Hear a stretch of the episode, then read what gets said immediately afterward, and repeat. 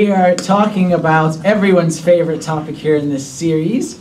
We are starting a five-week series today, which I, I personally am very excited, and I can see by the number of people sitting out here that y'all are very excited as well. We're going to talk about everyone's favorite topic, which is the topic of marriage. And like I said, this topic of marriage, single people, married people, everyone wants to hear about this topic because nothing will affect your satisfaction and happiness and overall whatever in life more than decision about marriage. All right, nothing has the ability to take you up higher or bring you down lower than a decision about marriage. But let's start on a happy note right here. Let's start with dreams. All right, let's start with the ladies right here.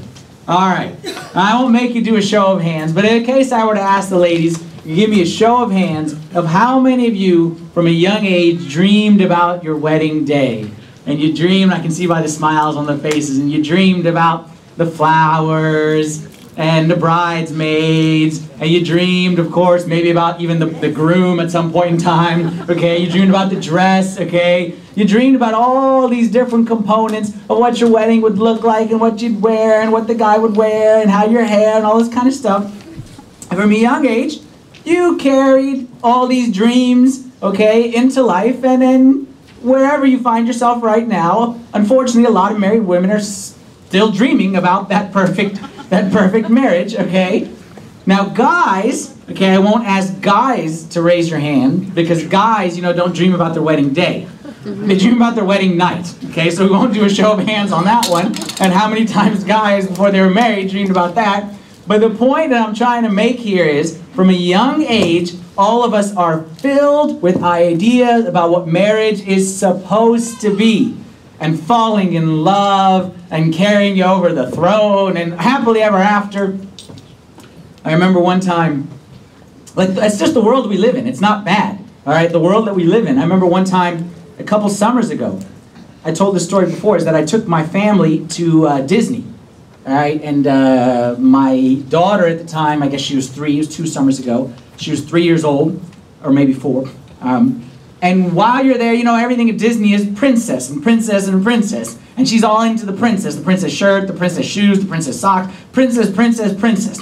So they had this thing at Disney, all right, where they had like a princess tea party, all right. So um, I want to do something nice for the kids, so I said, okay, you know, we'll go to the princess tea party. So we go to this princess tea party. She's got a little princess outfit on, and we walk in there, and it is like 30 young girls dressed as princesses, and 29 moms, and then yours truly was there. I didn't know it was like a mom-daughter kind of a thing. So I'm, I'm there with all the princesses, everyone's all princessed up, all right, and the, the, the guest speaker of the day, or the, the whatever, okay, was, was uh, Sleeping Beauty.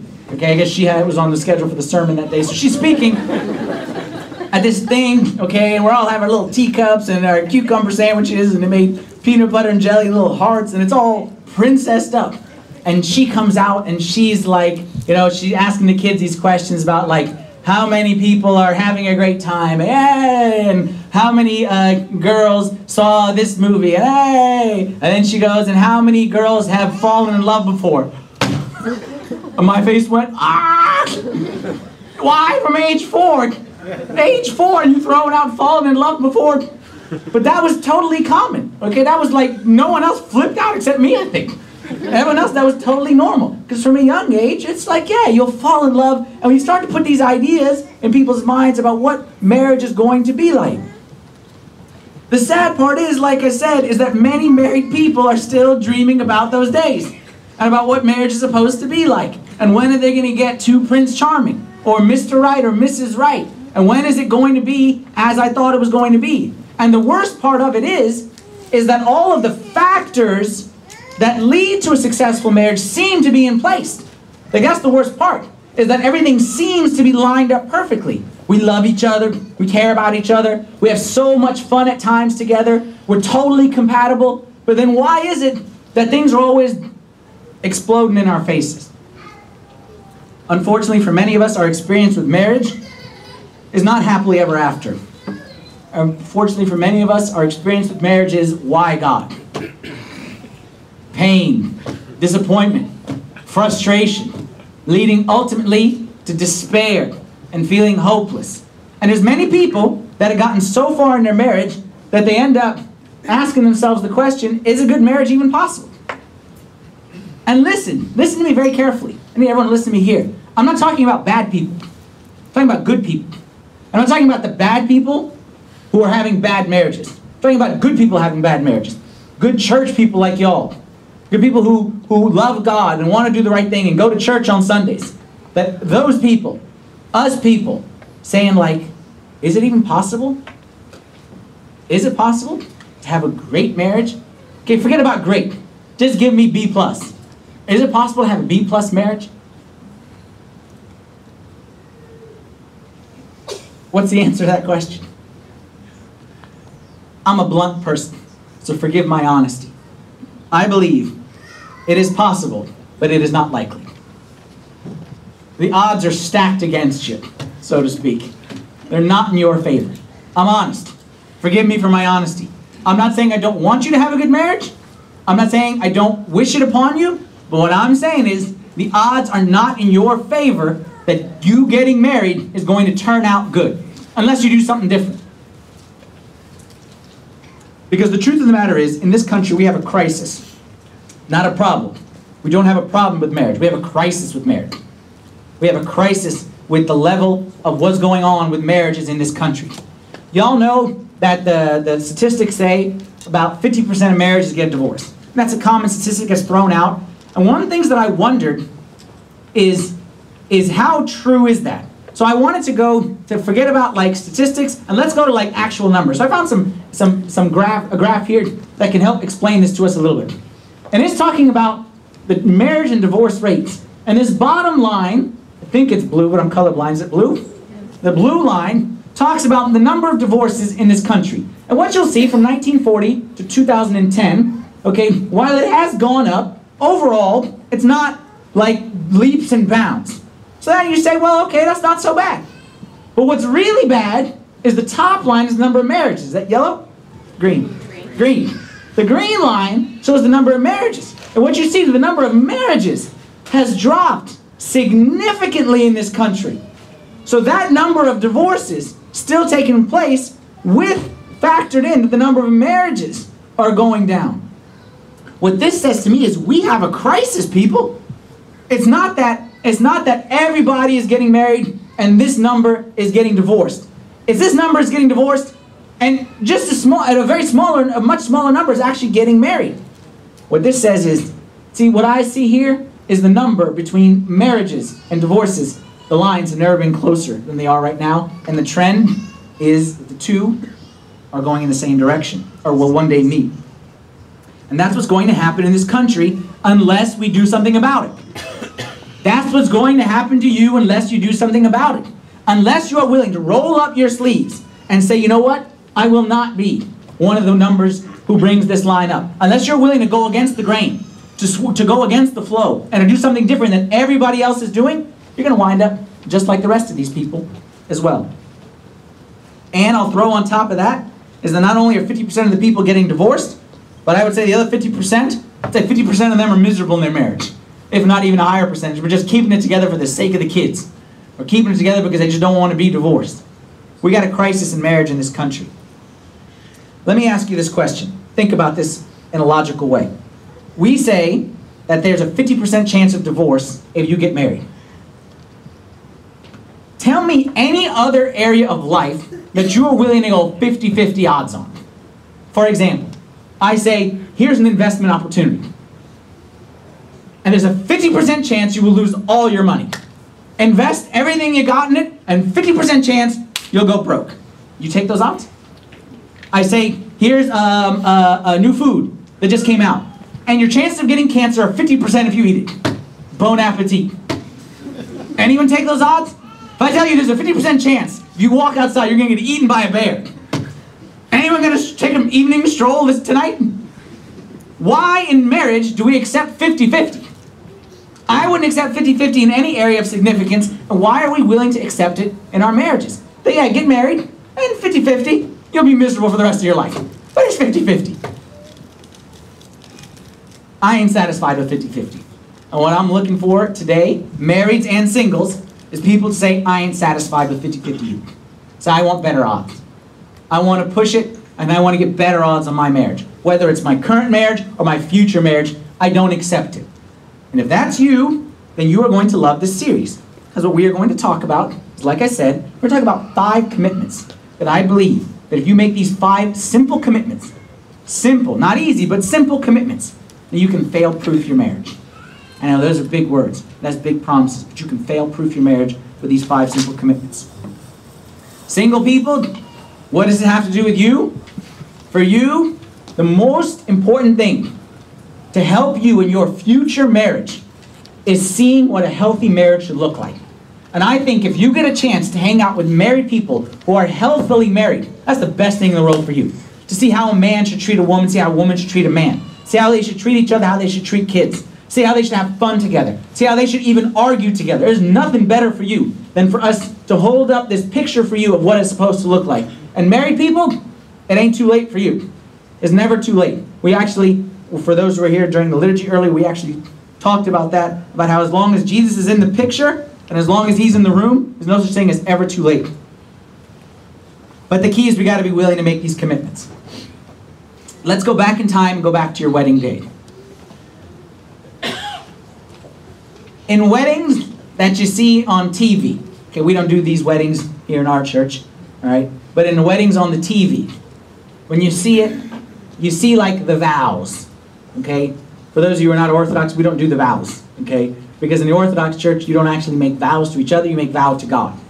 All right, so there's actually no vows to one another, it's vows to God. But anyway, we can take the vows. We've all seen the movies, okay? We've seen the TVs, we know how it goes. I, you know, Joe Blow, take you, you know, little Debbie, you know, to be my, you know, lawfully wedded, whatever, whatever, whatever.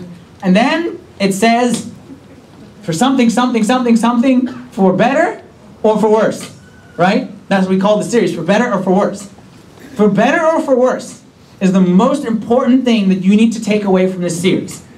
That I'm going to call you out on five commitments that you are going to do for better or for worse. Meaning, you are going to do it when she is acting good or when she is acting bad. You will be the man that God is calling you to be and hold your commitments. And when he is fulfilling his part and when he is not fulfilling his part, you will be the, the woman that God has called you to be, for better or for worse. That means that regardless of what it is, that's what I'm saying, is my vow is not to a person. My lovely wife there, I don't treat her respectfully because my vow to her, but because my vow to God.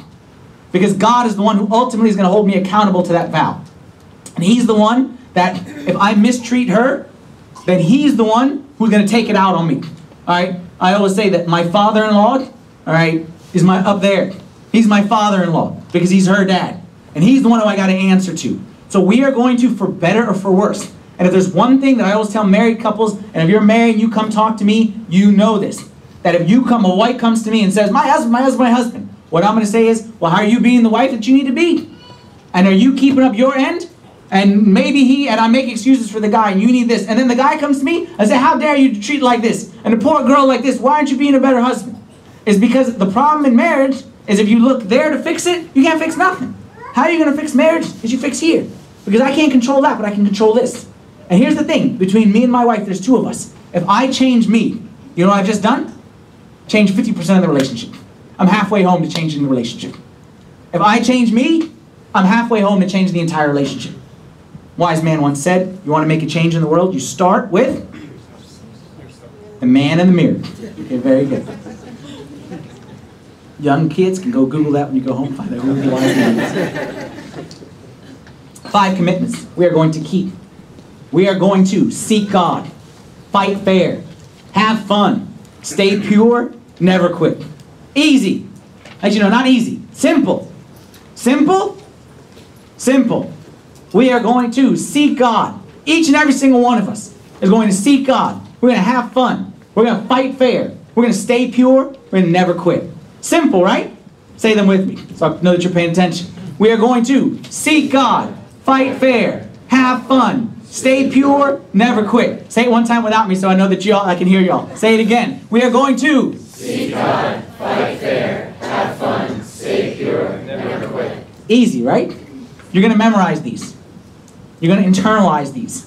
You're going to make these engraved on your heart. That for every single day of my marriage, I'm going to seek to keep these five commitments. I'm going to seek God.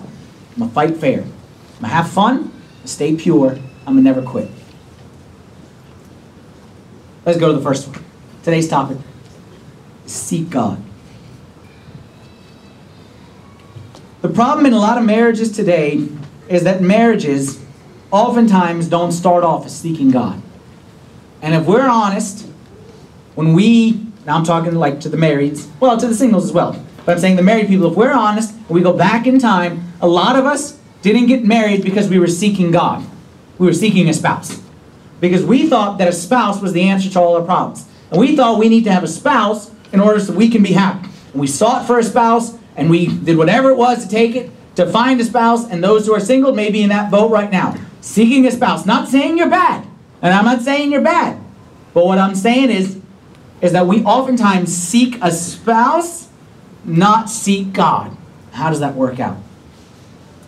That is when you come to me or your girlfriends and you say, Father Anthony, I met the greatest God. And he's so cute. He's got eyes and shoulders and like he's just the best. Great job. Good family, of course. That's so important. Okay, like he's just the best.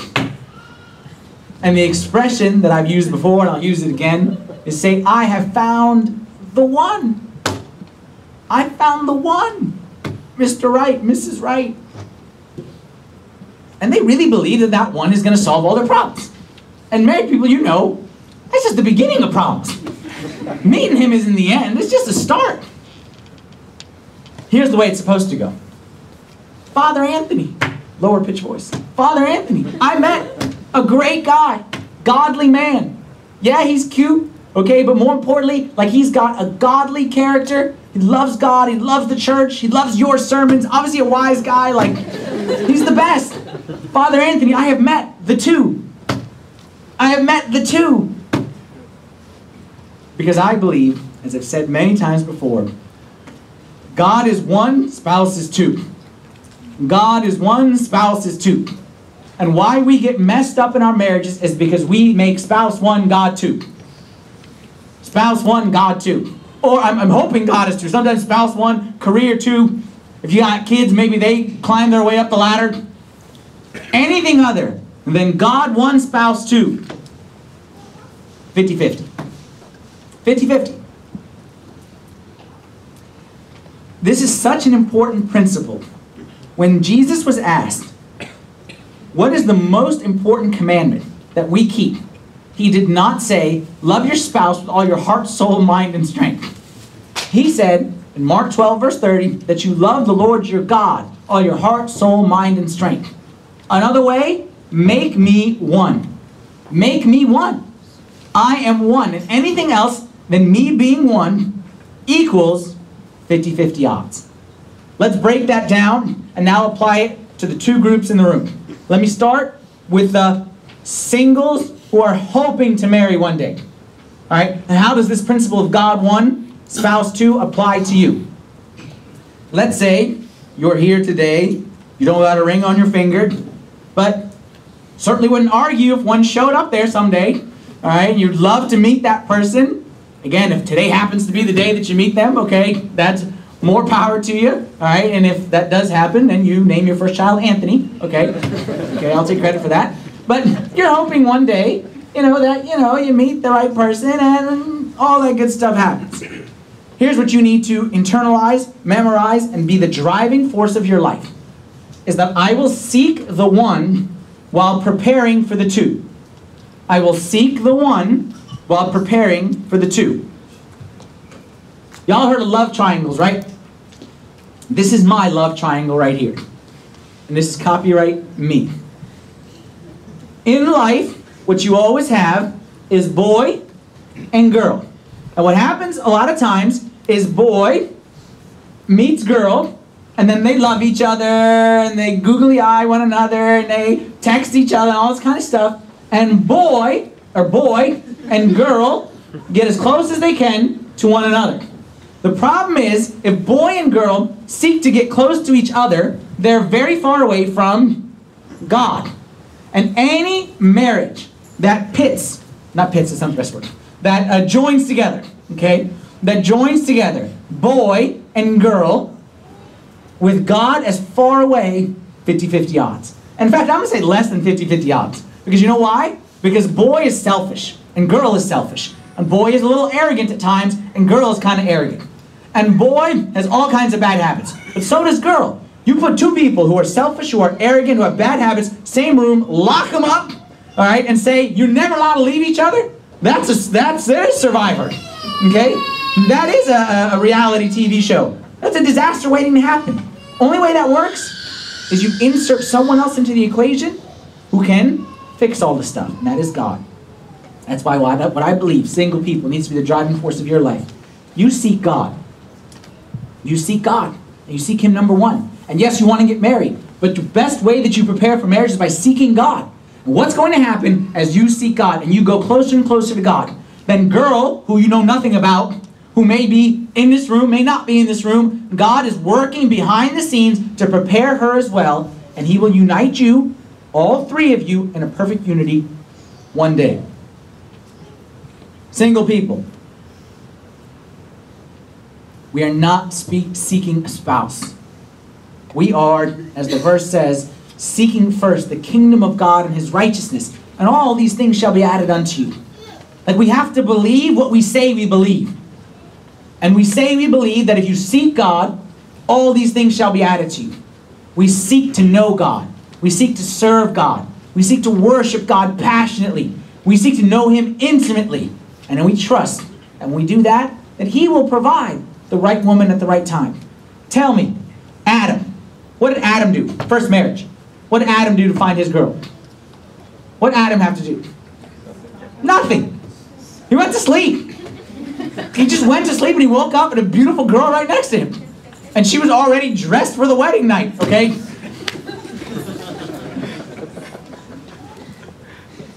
We don't need to seek a spouse. We need to seek God and trust that God will bring our spouse to us. We'll seek the one while preparing for the two. Why this is so important. Whether or not you realize it, you attract what you are. You attract what you are. And oftentimes I found some people are not realistic in terms of their marriage expectations because they don't realize that you attract what you are. I'll tell you a true story that I heard from, um, um, I read it in a book okay, by, uh, by Andy Stanley. I don't know if you all heard of Andy Stanley from Atlanta, okay, pastor of a big church. He talks about a young girl who like was a committed Christian and went to church and all this kind of stuff. And then she went away to college. And when she went away to college, as many of us do when we go away to college, she strayed a little bit. And she got she started to deviate from the straight and the narrow. Started getting a little bit of partying, but in her heart, yes, she wasn't bad, like and she was just kind of keeping under control. And she's gonna go back one day, but she started to kind of stray. And a little straying led to a little more straying, and she became you know, partying here and there, drinking, hooking up with guys, but you know, never, you know, she wasn't a bad girl, she was a good girl, but she just started toeing the line a little bit. And then one day, third year of school, she came back home and she decided, like she started to think seriously about marriage, and she met this great guy at church. And she comes home and tells her mom, Mom, I met the, a great guy today. Fantastic guy, godly man like really loves God and, and, and really passionate about like leading a family closer to God and he's and he's cute and he's funny and we seem to get along and he just seems like a great guy. And the mom, true story, said to her daughter, very lovingly, very sweetly, very whatever, said, You know, sweetheart, I gotta tell you the truth. A guy like that isn't looking for a girl like you. That's the reaction you're supposed to have. Facts are facts. You attract what you are. If I polled all the single people, who wants a godly man, godly woman? Everyone raised their hands. Are you living a godly life? Are you seeking God? Why you want to marry someone who's seek, why would someone who's seeking God first and foremost want to marry someone who isn't? Why would someone who puts God as number one Want to marry someone who doesn't put God as number one. You attract what you are. It's simple. We will seek the one while preparing for the two. You want a guy who is very friendly with the ladies? Go ahead and be friendly with the guys. Like attracts like. You want a girl who has very low standards? Go ahead and have the low standards that you that's fine. You attract what you are. You attract what you are. Forgive me, but that's facts. You attract what you are. Single people, we will seek the one while preparing for the two. We do not want 50 50 odds. We want much better odds. And therefore, we will seek God passionately while we're preparing for the two. Marrieds. The driving force of your marriage is going to be this I will always seek the one with my two. I will always seek the one with my two. I will never allow my marriage, my spouse, or anything, my career, my kids, my, my friends, my hobbies, I will never allow anyone, anything to take the place of number one. God is one, and I will, with my spouse, together, hand in hand, arm in arm, we will seek the one together every single day of our married life for the rest of our lives. Anything less than that is idolatry. God said back in Exodus chapter 20, verse 3, that you shall have no other gods before me. You know what happens when you make your spouse one? You idolize them. You make them an idol. You put them in the place like God hated idols. And when you make your spouse number one, you idolize them. Now, what happens when you idolize someone or something? What happens when you make an idol out of anything? Let's say I were to make an idol out of, you know, uh, the sun or this podium thing or anything you make an idol out of, you have very high expectations for what it can do for you. But because it's not really God, it's going to let you down and disappoint you. And then after you idolize it, you end up demonizing it. You end up hating its guts. And that's what happens oftentimes in marriage. Oh, this boy is going to answer all my problems, solve all my problems, and my life is going to be great now that I'm married to this boy. But this boy is not the answer to all my problems, so I hate this boy's guts. Oh, before we're married, oh, look, she's so uh, organized and she's so driven and ambitious. Now that we're married, such a control freak. She won't leave me alone. All right? We idolize, then we demonize. How many times have I heard this one from the ladies? He's so laid back. That's dating talk. He's so laid back. You know what married talk is? He's worse than a bump on a log. Okay? A bump on a log calls him lazy.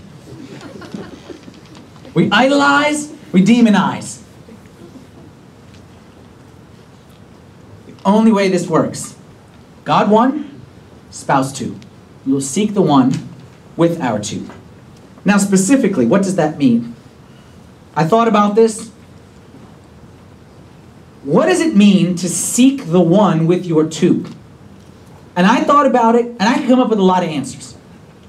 A lot of things you could do. But I would be doing you and me a disservice to talk about 10 different things that you can do. So I said, let me just choose one thing. Let's just choose one thing that we want to commit to do, something simple, but something that I believe is the most effective. I think there's one thing that if you commit to doing this one thing, like there's certain things in life. I read a book one time, it's about like like establishing good habits. And it says that some habits are what you call keystone habits. I don't know if you all heard this expression? Keystone habit, okay? So what's a keystone habit? It's a habit that if I do it, it doesn't accomplish all that, but it makes it easier to do all that. Okay? It, it creates a positive momentum. Like for example, for me, my most important habit in my entire life, like I'm big on discipline, all that stuff, the number one is don't snooze. Don't snooze. That's it. If I can do that one habit of don't snooze, doesn't matter what time I wake up, don't snooze says that you came up with a plan for your day, stick to the plan. Even if that plan is sleeping, don't snooze. What happens when I snooze, all right, then, okay, I snooze and I woke up later, so then it's like, all right, quiet time and kind of rush quiet time, kind of go quickly, and then like I'm flustered, you know what I mean? Because I have a good quiet time, so I'm like all disheveled, and I'm like late for my appointment, so I like I drive really fast, and I get pulled over and get a ticket, and then the guy thinks I'm Bin Laden, so he takes me to jail, and then I, all because I snoozed in the morning. That one habit, if I do that one habit, the rest of my day I created a positive momentum for the rest of my day. And if I don't do it, negative momentum. Marriage, I believe, has similar keystone habit. That if you can do this one, it's simple. It's not the answer to everything, but it creates such a positive momentum in your marriage. You know what it is? It's prayer. It's prayer.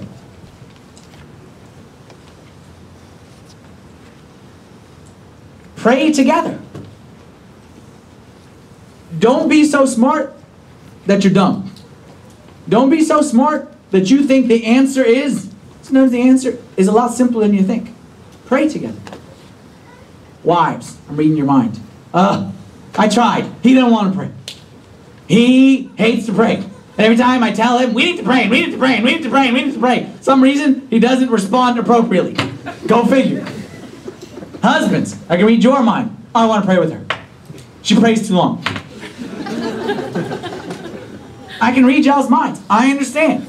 I'm not saying it's going to be easy. I acknowledge it's going to be difficult.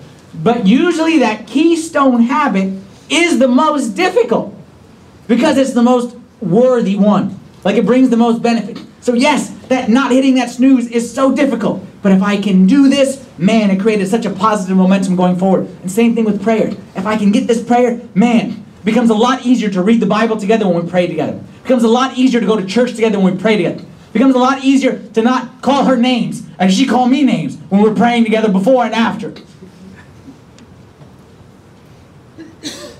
Why is prayer so important? Why does prayer have such an approach? Like, why is it we stand together and we pray? Like, who cares? We hate each other's guts. We can't get along about anything. What's prayer going to have to do with anything? How's that going to solve any of the problems?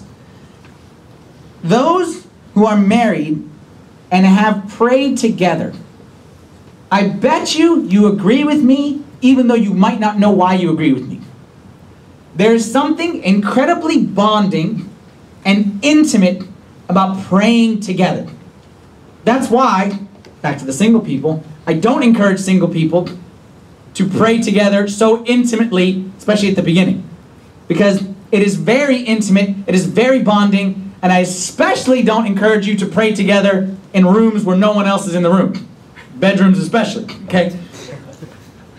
Now, married people, I strongly encourage you to pray together in rooms where no one's there, especially the bedroom. Because it is an incredibly bonding and intimate thing to bare your soul in front of someone else. I'm telling you. I can't put it into words, but when me and my wife are next to each other and we're praying for one another, it's very powerful. And we're praying for our family, and we're praying for our marriage, we're praying for our kids, and we're praying for God's plan for our life, whatever it may be. It is incredibly bonding and intimate, and it unites you in ways you're not going to get that intimacy going to dinner together or watching a movie together.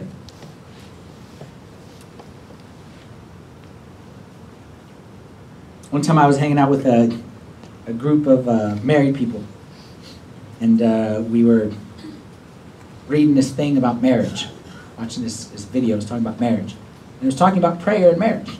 And it was talking about how bonding it can be, okay, and it said that 80% of couples who pray together regularly report a significant increase in sexual satisfaction in marriage. All of a sudden, all the guys became very spiritual men. because there is something very bonding about praying together. Second Chronicles chapter 7 verse 14, if my people who are called by my name will humble themselves and pray and seek my face and turn from their wicked ways, then I will hear from heaven and will forgive their sin and heal their land. What's their land here? What I'm, I'm interpreting this verse, and I'm saying if my people will pray, will seek my face, I will heal their marriage. God is saying, I want to heal marriages in this country. I want to heal your marriage. If you're not married, I want to give you a healthy marriage. If you are married, I want you to have a healthy marriage. I want to heal. But if my people need to pray and seek my face. We're going to watch a little video clip right now. In case you think that I am, in case you don't want to hear just my opinion, all right, I got asked my lovely wife to share kind of her opinion on the subject, and we thought it'd be better to do over video, just so that she wouldn't tell any stories, okay, while she had the microphone. So we're gonna listen to Marianne right here, and the audio is gonna be very loud when I speak and very low when she speaks. So.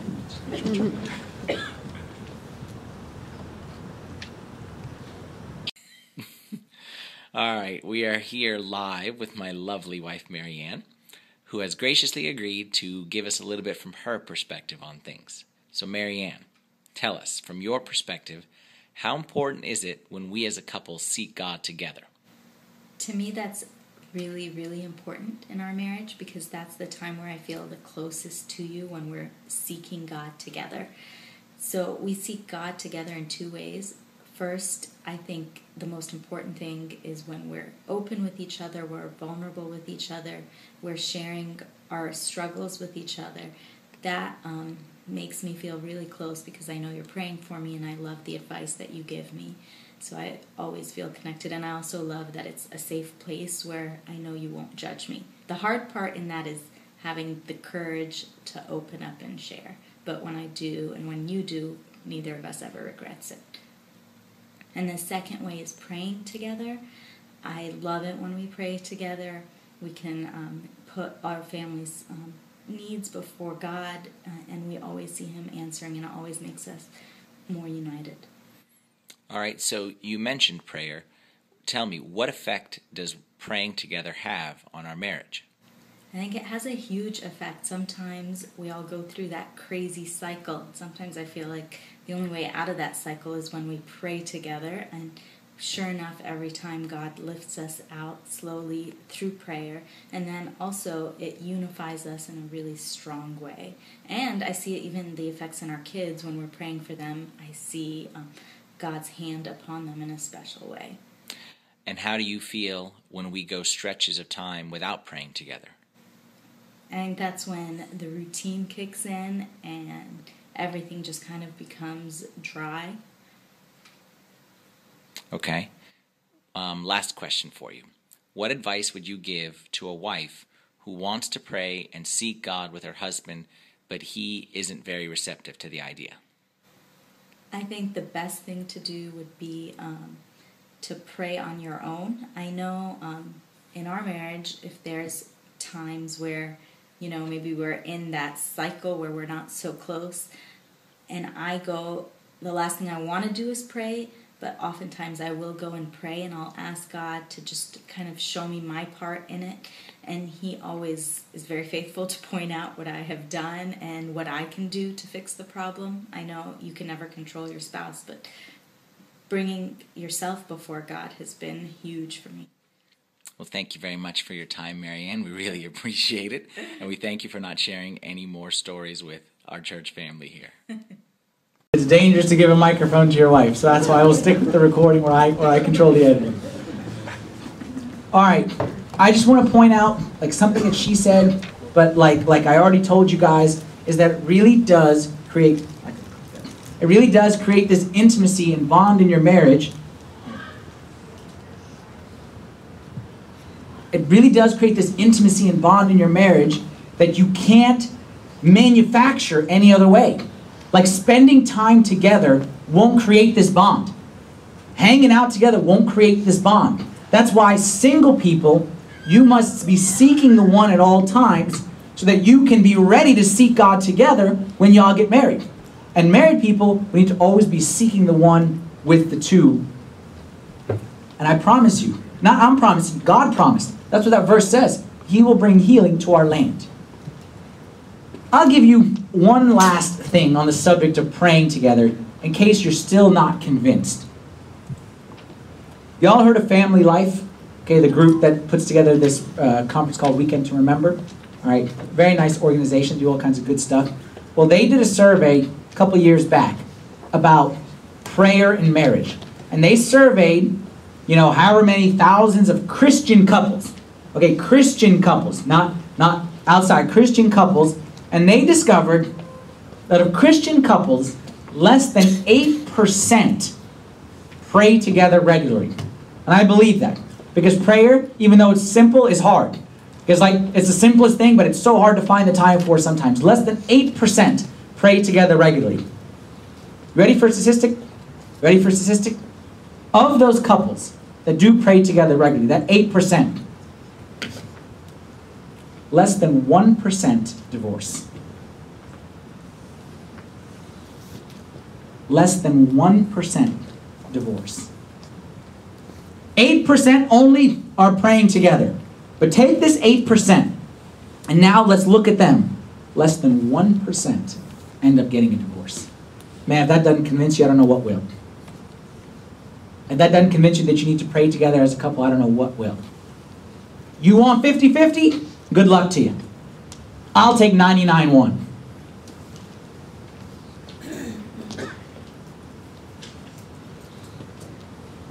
I believe that the last thing the devil wants you to do in your marriage is pray together. I believe that when you're fighting, the devil wants to keep you apart so he can demonize you in his eyes and him in your eyes. That he can get you here and say, well, he is and he is and he is and she is and she is and she is. And the last thing that he wants is for you two to come together and say, we're both wrong. Let's discuss this, but first let's pray together. Let's join hands and put it before God and pray together and then discuss the matter. We're going to talk about fighting fair next week. But I'm just talking about the first part, the praying together. Because the couples that pray together, as the adage goes, that pray together end up staying together, and the numbers prove that. You say, but we've never prayed together. I say, today's the best day to start. I don't care if you've ever prayed together. Start today. You say, but we're fighting right now. I say, who cares if you're fighting right now? Pray together, solve the fight, move on.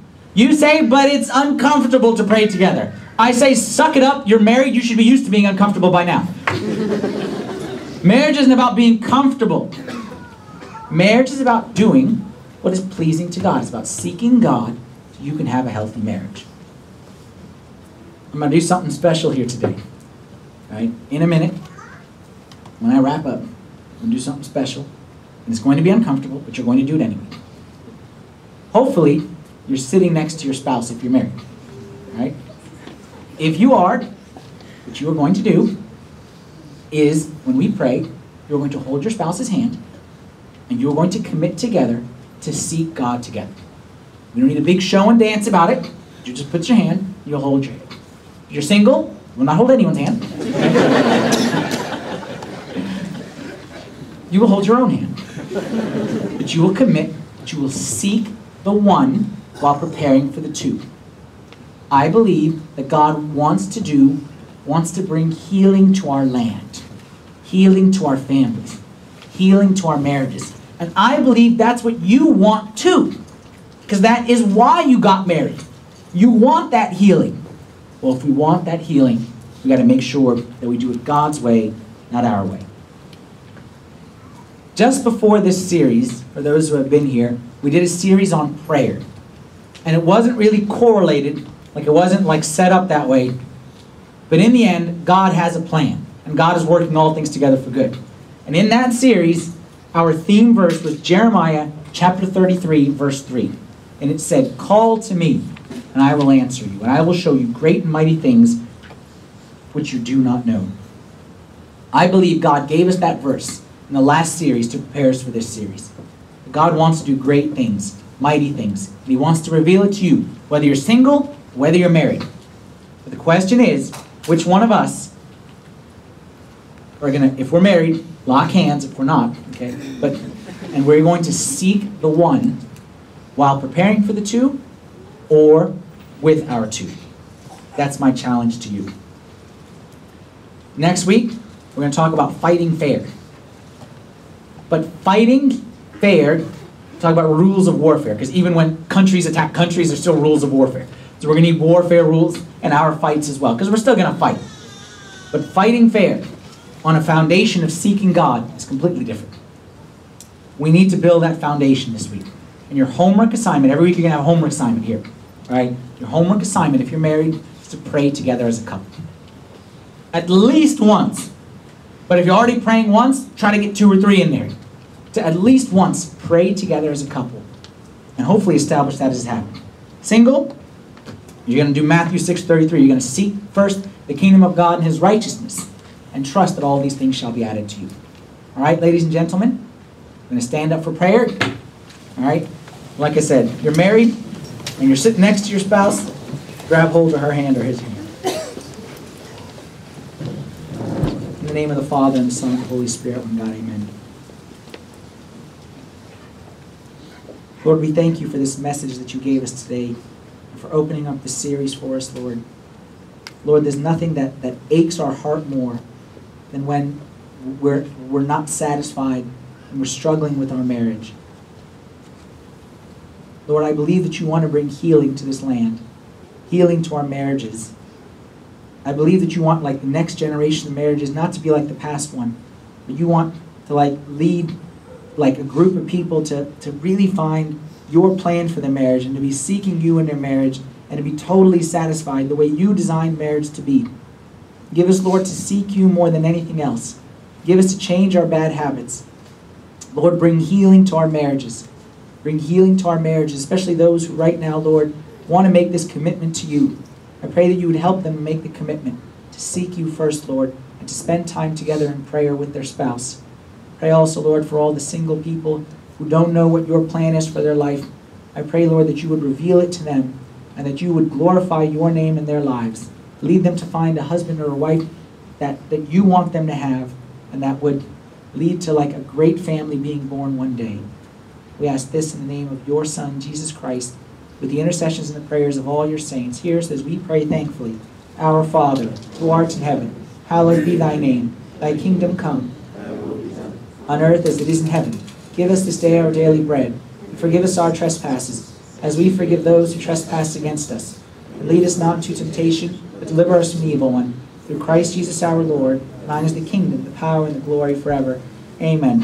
Thank you all for coming this week. If you are new, uh, make sure you stop by the connection table in the back and you get some free stuff from back there and, uh, and uh, get connected back there. See y'all next week.